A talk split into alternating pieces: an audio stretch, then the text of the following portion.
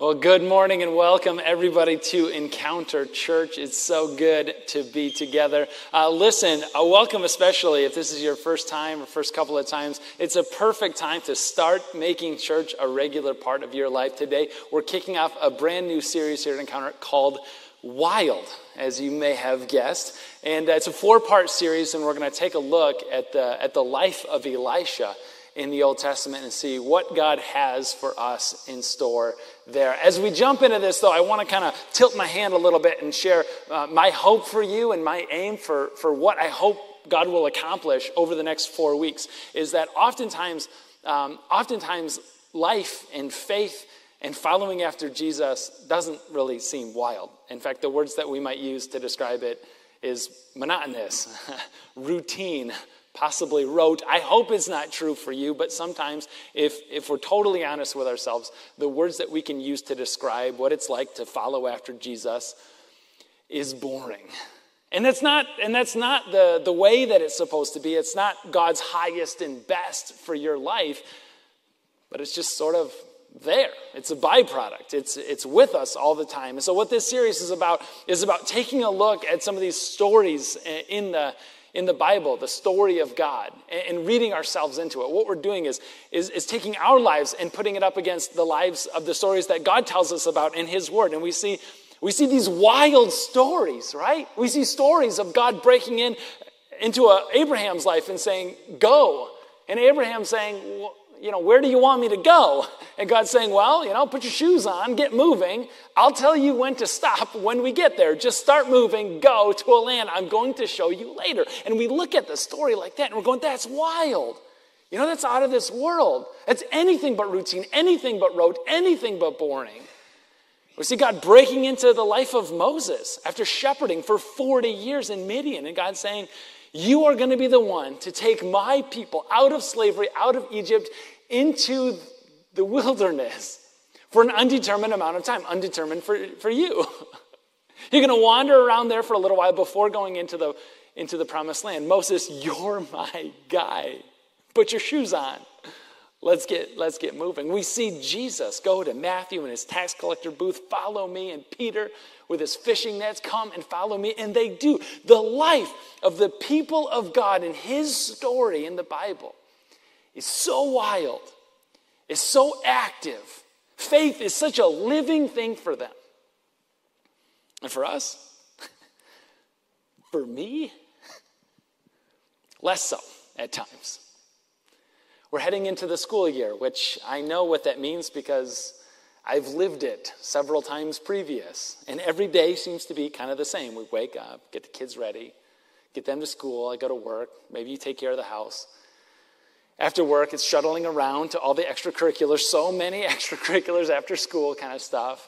It's dinner, it's bedtime, it's reading a book or watching Netflix until my bedtime, repeat. Every day. Repeat. Every day starts to feel a lot like the next day.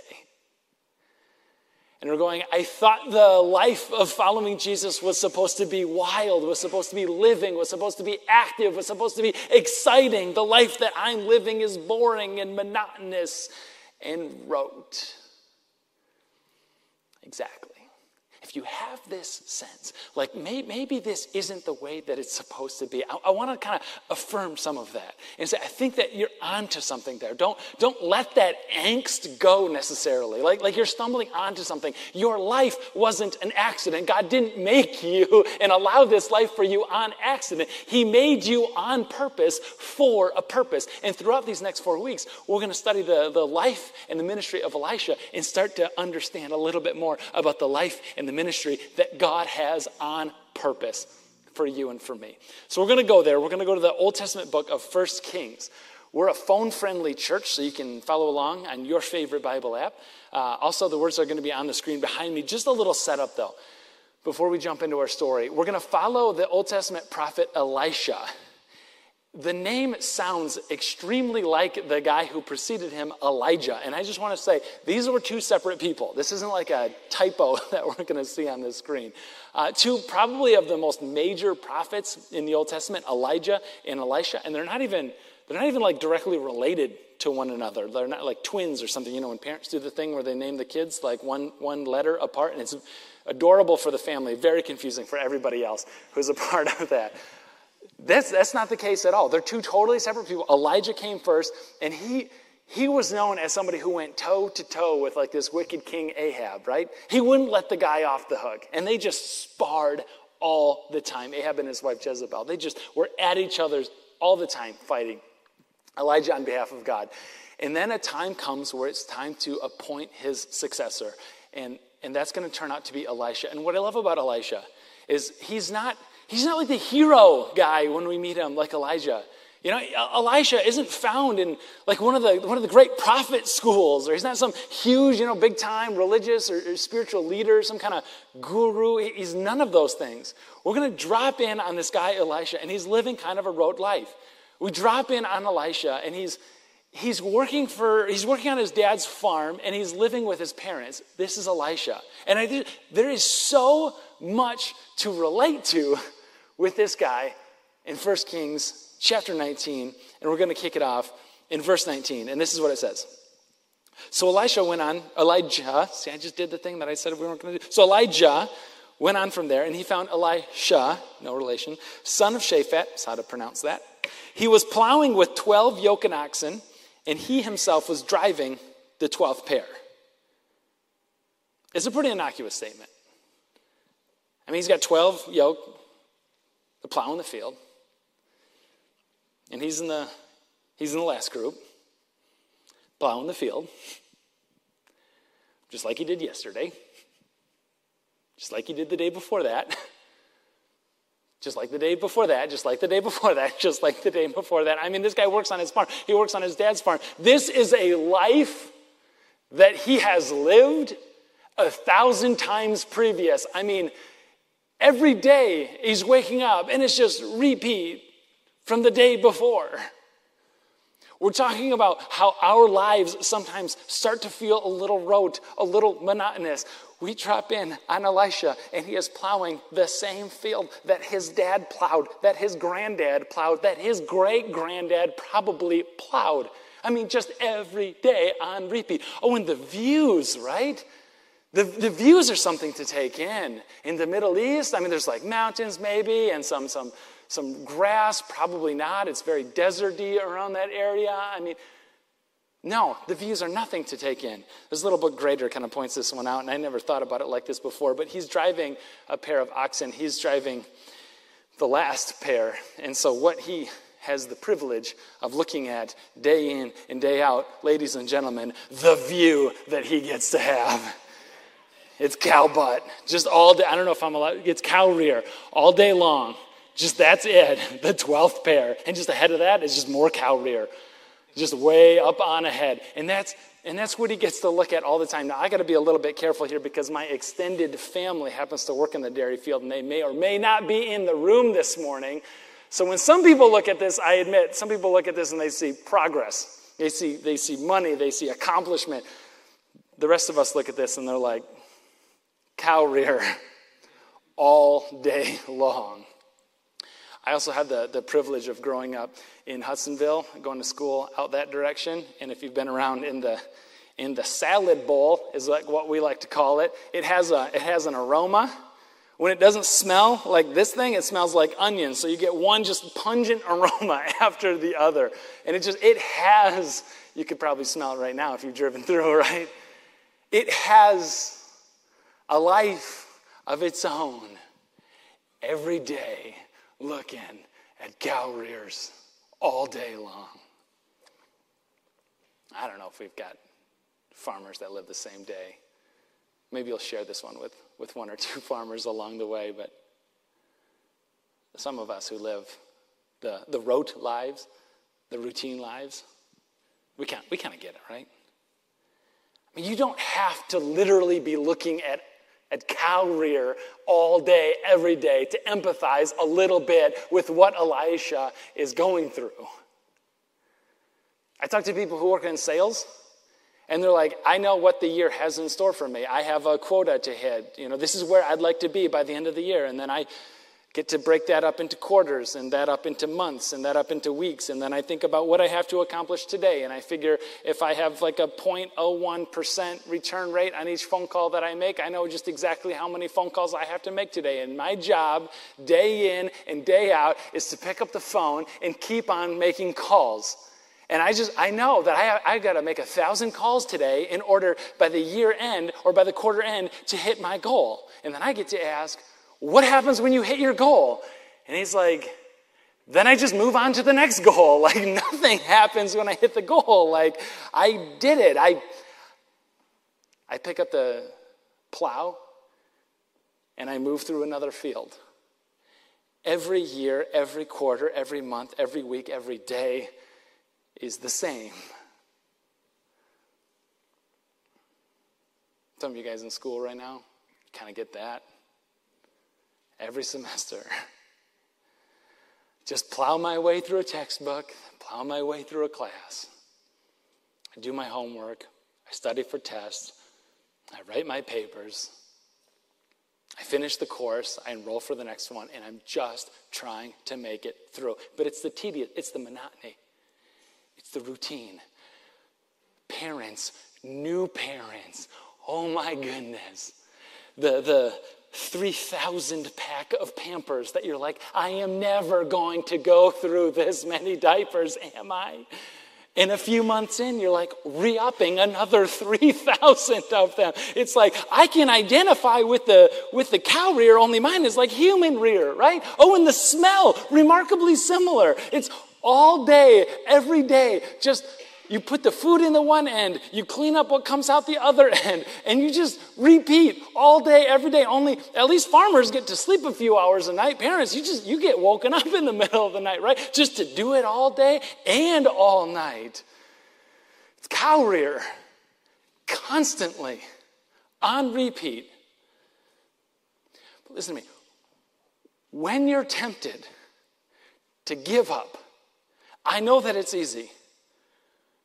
It is so remarkably easy to lose your passion for following after Jesus when you're looking at your literal or metaphorical cow rear all day, every day. And life just seems like you're stuck in a loop and it's just on repeat all the time. But listen to me. We're going to see God break in. But as we see God break in, we have to realize that God honors the small things. God honors those small, faithful movements. I think God was watching as Elisha was turning the corner for the 10,000th time. And God was smiling as Elisha was faithful with the small thing. I think God is smiling. When you open the textbook or sit at your computer to write one more paper, he's smiling. When you change one more diaper and when you feed your kid one more meal, he honors the small things. And I think he loves to reward those small acts of faithfulness. And we get to see God reward those small acts of faithfulness. Verse 19b, as we continue on, Elijah went up to Elisha, and he threw his cloak around him. His cloak, it's like his signature look. He's got an animal skin or like a fur or something. The idea for Elijah was, they didn't have a lot of pictures. They didn't have a lot of social media. So people didn't know like who Elijah was necessarily when he came to town, but they would know the look. You guys kind of know the look? Some of you remember Steve Jobs. He like runs ran a $1 trillion company, and he shows up on screen pitching like $1 billion product, and he's got a black turtleneck on with dad jeans and like New Balance shoes, and you're like, is he going to launch $1 billion product, or is he going to like be my friend's dad cutting the grass? I don't know. You got no idea. But it was like that signature look that people look with those little weird like round glasses, rimless glasses, and he's like, that is the Steve Jobs look. Pharrell, the musician, I'm trying to loop everybody in here, with the big hat, it's his look. Jeans and a t-shirt, this is my look. You look on the media player on the website, and it's just Dirk and jeans and a t-shirt, like all through on every one of these messages. I try to vary it. I have 4 shirts, so we just do A, B, C, and D, and just do on repeat, right? I should not have told you that. I'm going to get called out on that a little bit later. To look it up in the morning. Which one am I going to? It's his signature look. And he comes up and he takes his cloak. He takes his signature look, Elijah, and he throws it around Elisha. And he's saying, I think that you can do what I've been doing.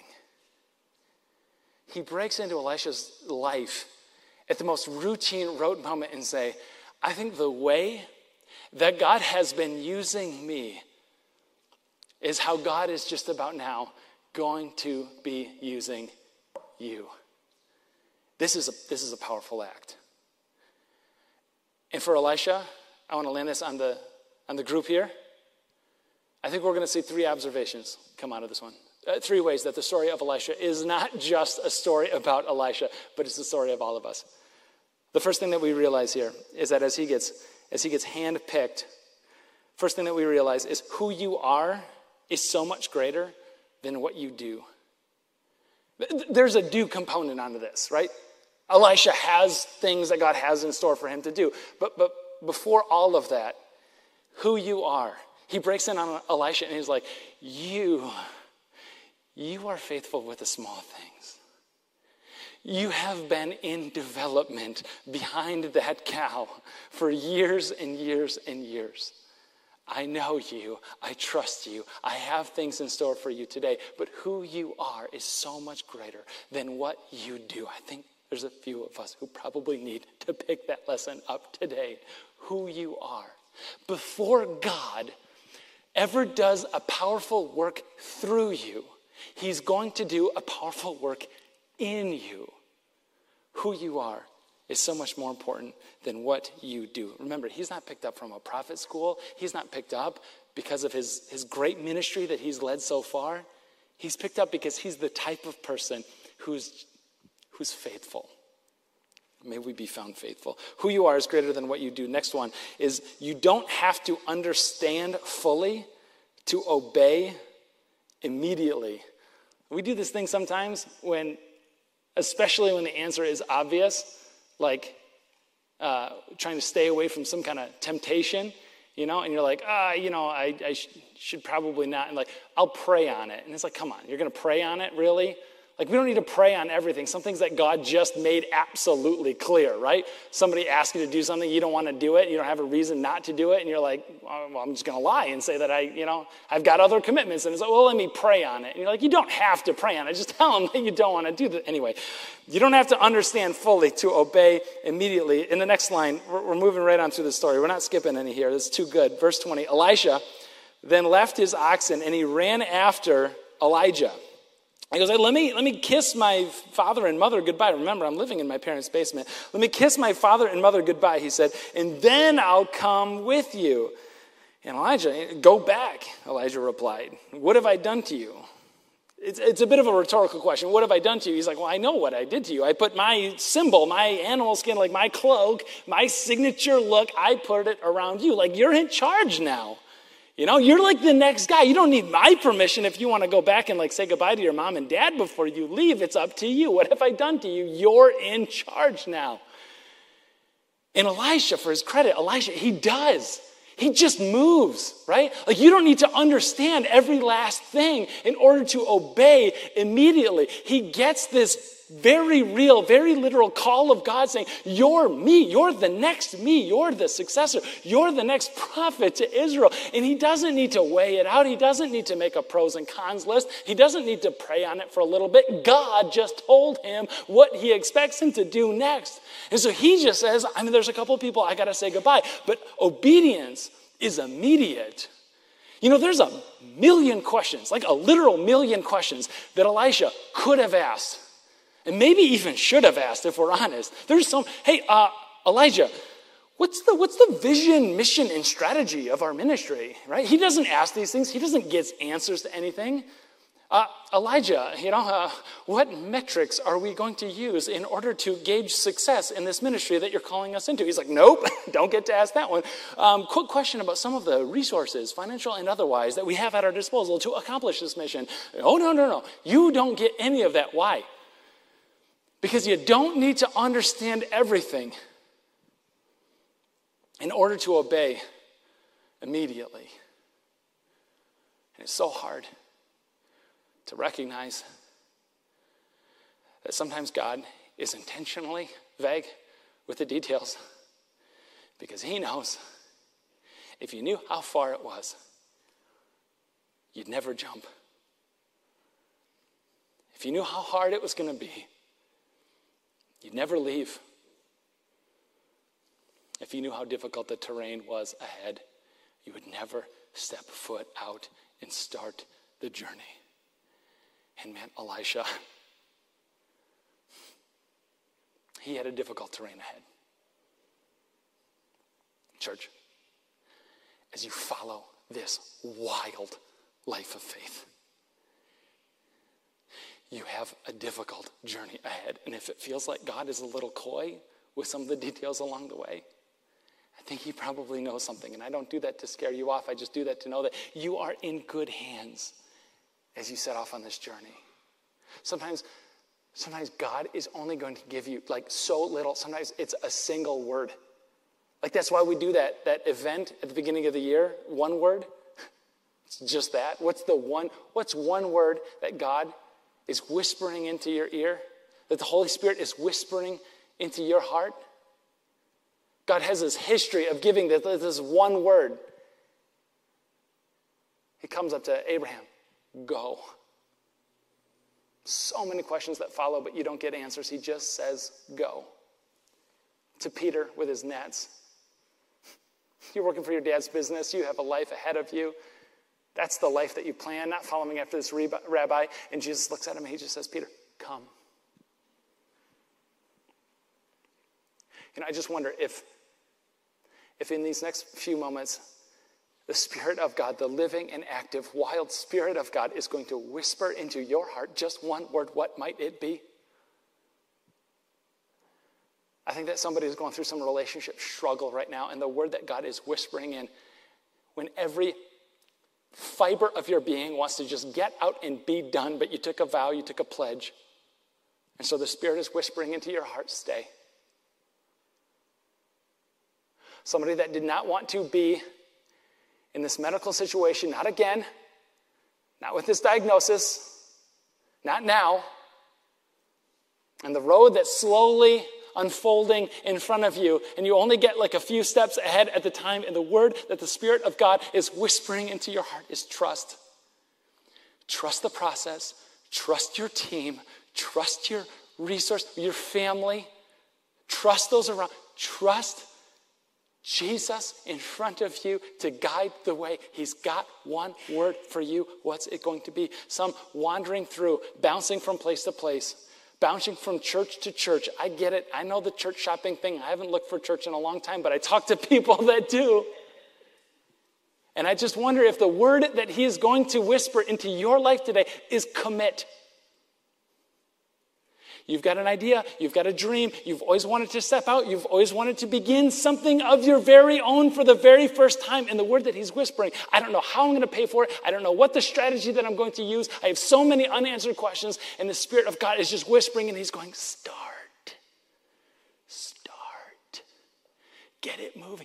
Some of you heard the message from last week, and we talked about like this biblical, this God kind of idea about how men and women ought to look at each other, how men and women ought to treat each other. And the word that was put on that from 1 Peter, he described it as respect. And some of you are going, my boyfriend doesn't do that at all. Like, I'm not looked at with respect. And the Spirit of God is whispering this word into your heart, break up with that bum.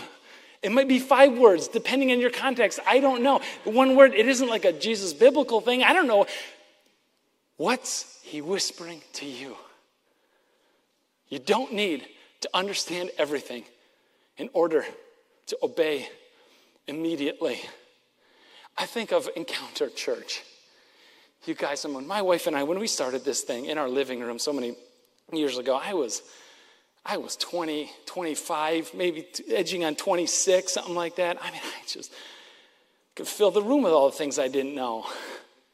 You know, and if God would have highlighted, like, dude, you don't know the first thing about people management, about strategy, about vision, everything that you have to learn about commercial real estate and occupancy ratings and like all of this random stuff, financial management. There is so much that you don't know. I think if God would have revealed the whole road to us ahead of time, there was no way we would have stepped down and said, okay. But at the time, like honestly, at the time, we're just like, you know what? I would love for there to be a church where I could invite my unchurched friends and it wouldn't be weird. That's all it was. And God says, yeah, let's start there and let's surround you with some other people who know a lot about those other things, and we'll like fill in the room with some more people. You don't need to understand everything in order to obey immediately. The next one he's got for us is those that God uses the most are the ones that hold on to the least. Listen to how loosely Elisha holds on to what he has. Verse 21, continuing on, not skipping. So Elisha left Elijah. He went back. He took his yoke of oxen. And instead of saying goodbye to his mom and dad, he ups the ante significantly. He goes back. He slaughters his oxen, and he burned the plowing equipment to cook the meat, and he gave it to the people, and they ate. Then he set out to follow Elijah and become his servant. He goes back, and probably in addition to kissing his mom and dad goodbye, he goes back and he kills the cows and he burns the plows. And you're going, that feels a little excessive. I mean, the cows thing we could kind of understand. It kind of seems biblical. There's like a lot of sacrifices in the Old Testament. That sort of makes sense to me, right? Kill the cows. There's a lot of meat on a cow. There's 12 yoke of oxen, small side point, 12 pair. That's a lot of meat. I used to work in a butcher shop, and sometimes people would order a side of beef, which is like a half a cow, and several of us would spend most of the day trying to cut that thing up and package it. And he's got 12 pair of oxen. It's not like, oh, we have something to eat for dinner tonight. 12 oxen. 12 pair, I should say. No. This is a feast. This is a celebration. The smoke goes up from this thing, and people come, not just from that village, but as word spreads, probably to all the villages around. Like everybody gathers, and what do they cook it over? He kills the cows, and he also burns the plows. I don't even know what to do with this. I'm supposed to talk about it on stage to you guys. Like, this doesn't make any sense to me. The cow thing, sure. And the plow? Those of you parents trying to give your kids a little advice on the way, if they came up to you and they're like, hey, it's time to kill the cows and burn the plows, you're like, maybe we roll that one back just a little. Like just bring it down, you know. You're at like an 11 right now. I need you to be at like a 6, but I love that enthusiasm. I don't know what to do with it. I tell you what I don't want to be. You know, I don't want to be in the room when Mary cracks the neck of the perfume jar, pours it all over the feet of Jesus. I don't want to be in the room. I don't want to be the Judas in the room who says, you know, we could have done so many better things with that. Perfume, the plows, this is an extravagant act of devotion. I think it's a sign of how loosely Elisha was holding on to the past. He's got 12 yoke of oxen. He's doing okay. Financially, they're in an okay place in those times. And he's ready. As a personal expression of his piety, he is ready to dedicate everything that he has and all of the resources he has at his disposal to following after the call of God, the absurd call of God in his life. I am not asking you, nor do I expect you to get on the phone walking out of here and call your boss and be like, I'm tired of looking at oxen rear all day long. I'm not coming in tomorrow. Don't do that. At least provide some context. Send a link to this message. No. This is his act of piety. His act of extravagance and what it means to follow the absurd call in his life. What I am saying, though, is that you've got one, too. He's asking for you to leave something. We talk about this call of Elisha and also the absurd call of Jesus in all of our lives. Who you are is greater than what you do. You don't have to understand fully in order to obey immediately. We talk about this call of God in our lives. that God uses the most are the ones that hold on to the least. Really, what this comes down to, church, is three things. Just simple words. He is calling you to be someone, first and foremost. You know, we always think about what he has for us to do and what he has for us to accomplish, what he has for us. No. He is asking you to be someone, to find yourself, to identify yourself in him and his grace. He's asking you to be someone. Then he is asking you to do something. And the third one is the one that we always mistake, holding on to the least. We always forget this one. He is, in fact, asking you to leave something behind. Be someone, do something, but to leave something. Like, you can't follow Jesus in this new life and drag with you the old life behind. Like, it doesn't work that way. Maybe one of the reasons why you don't experience like the wild and the active and the living faith that God has for you is because you're still holding on to the dead things of before.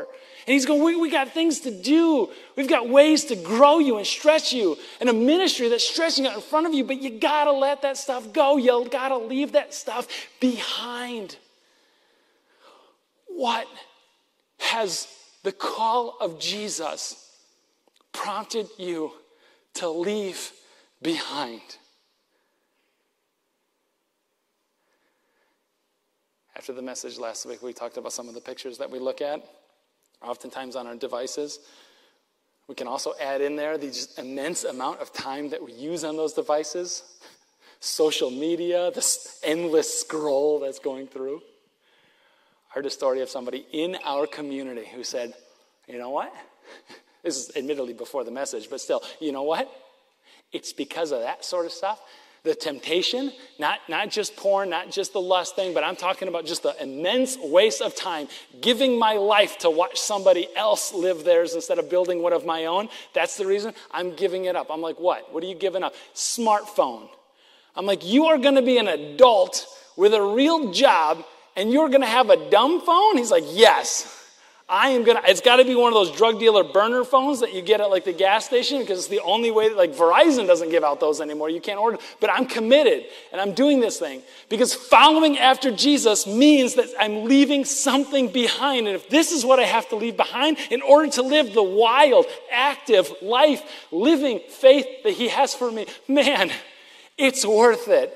And I don't think that I'm going to miss it. I heard this story, not in our community, but somebody who loves the summertime.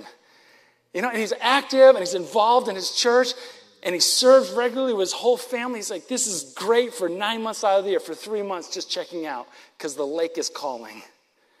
And I got a boat and I got some water, and we spend the weekends on the water, and that's what we do. And we sleep there and we live there, and we just space out for 3 months out of the year. True story, his kid comes up to him. It's like 9, 10, 11 years old. His kid comes up to him. Daddy, yeah? Why do we love Jesus and serve Jesus except in the summertime?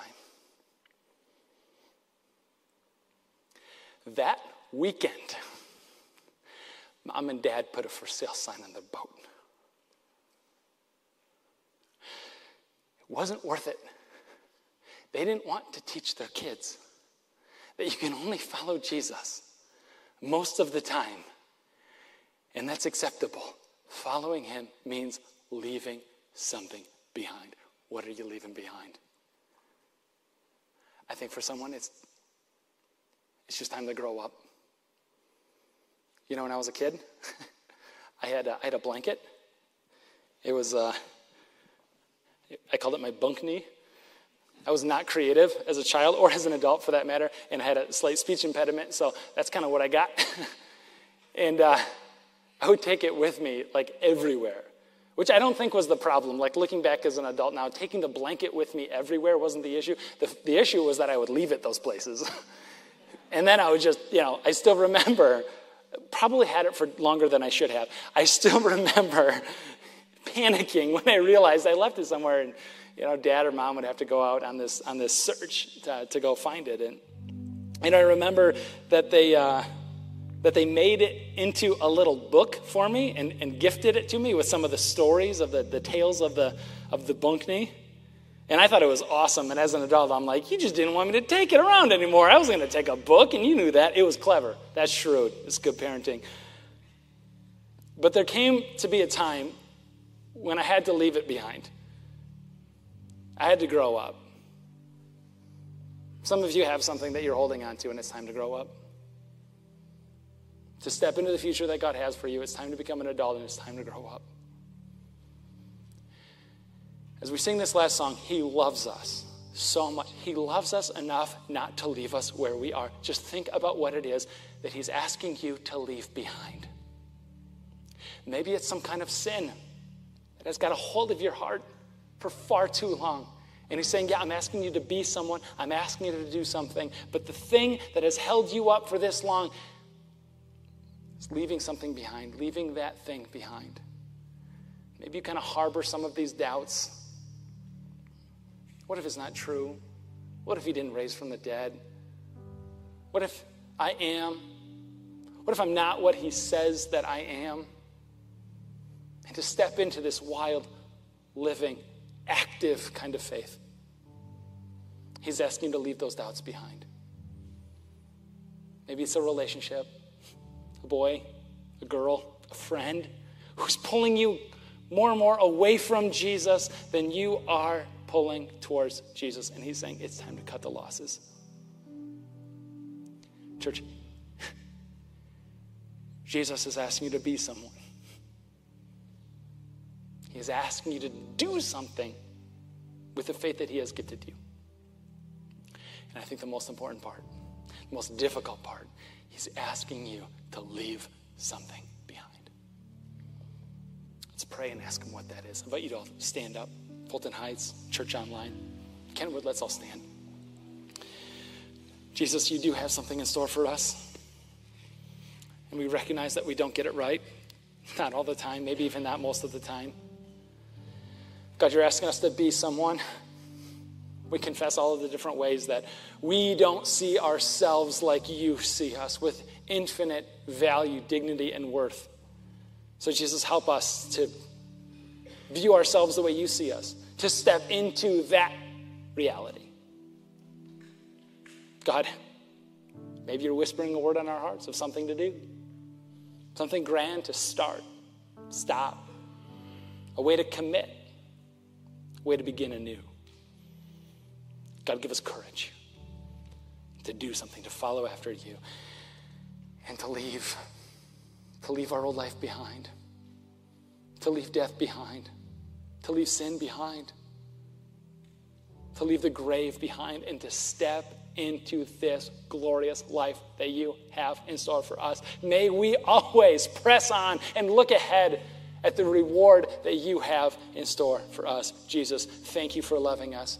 Thank You for loving us exactly where we are and loving us enough not to leave us there. In Your name, amen. Hey, church. It's our sincere prayer that this message was able to help you find new life in Christ. And if you did find it helpful, would you consider donating to help drive this ministry forward? And don't forget, there's no substitute for doing life together. So find a worship experience, join a small group, or a serving team today. You can do all this at encounterchurch.org.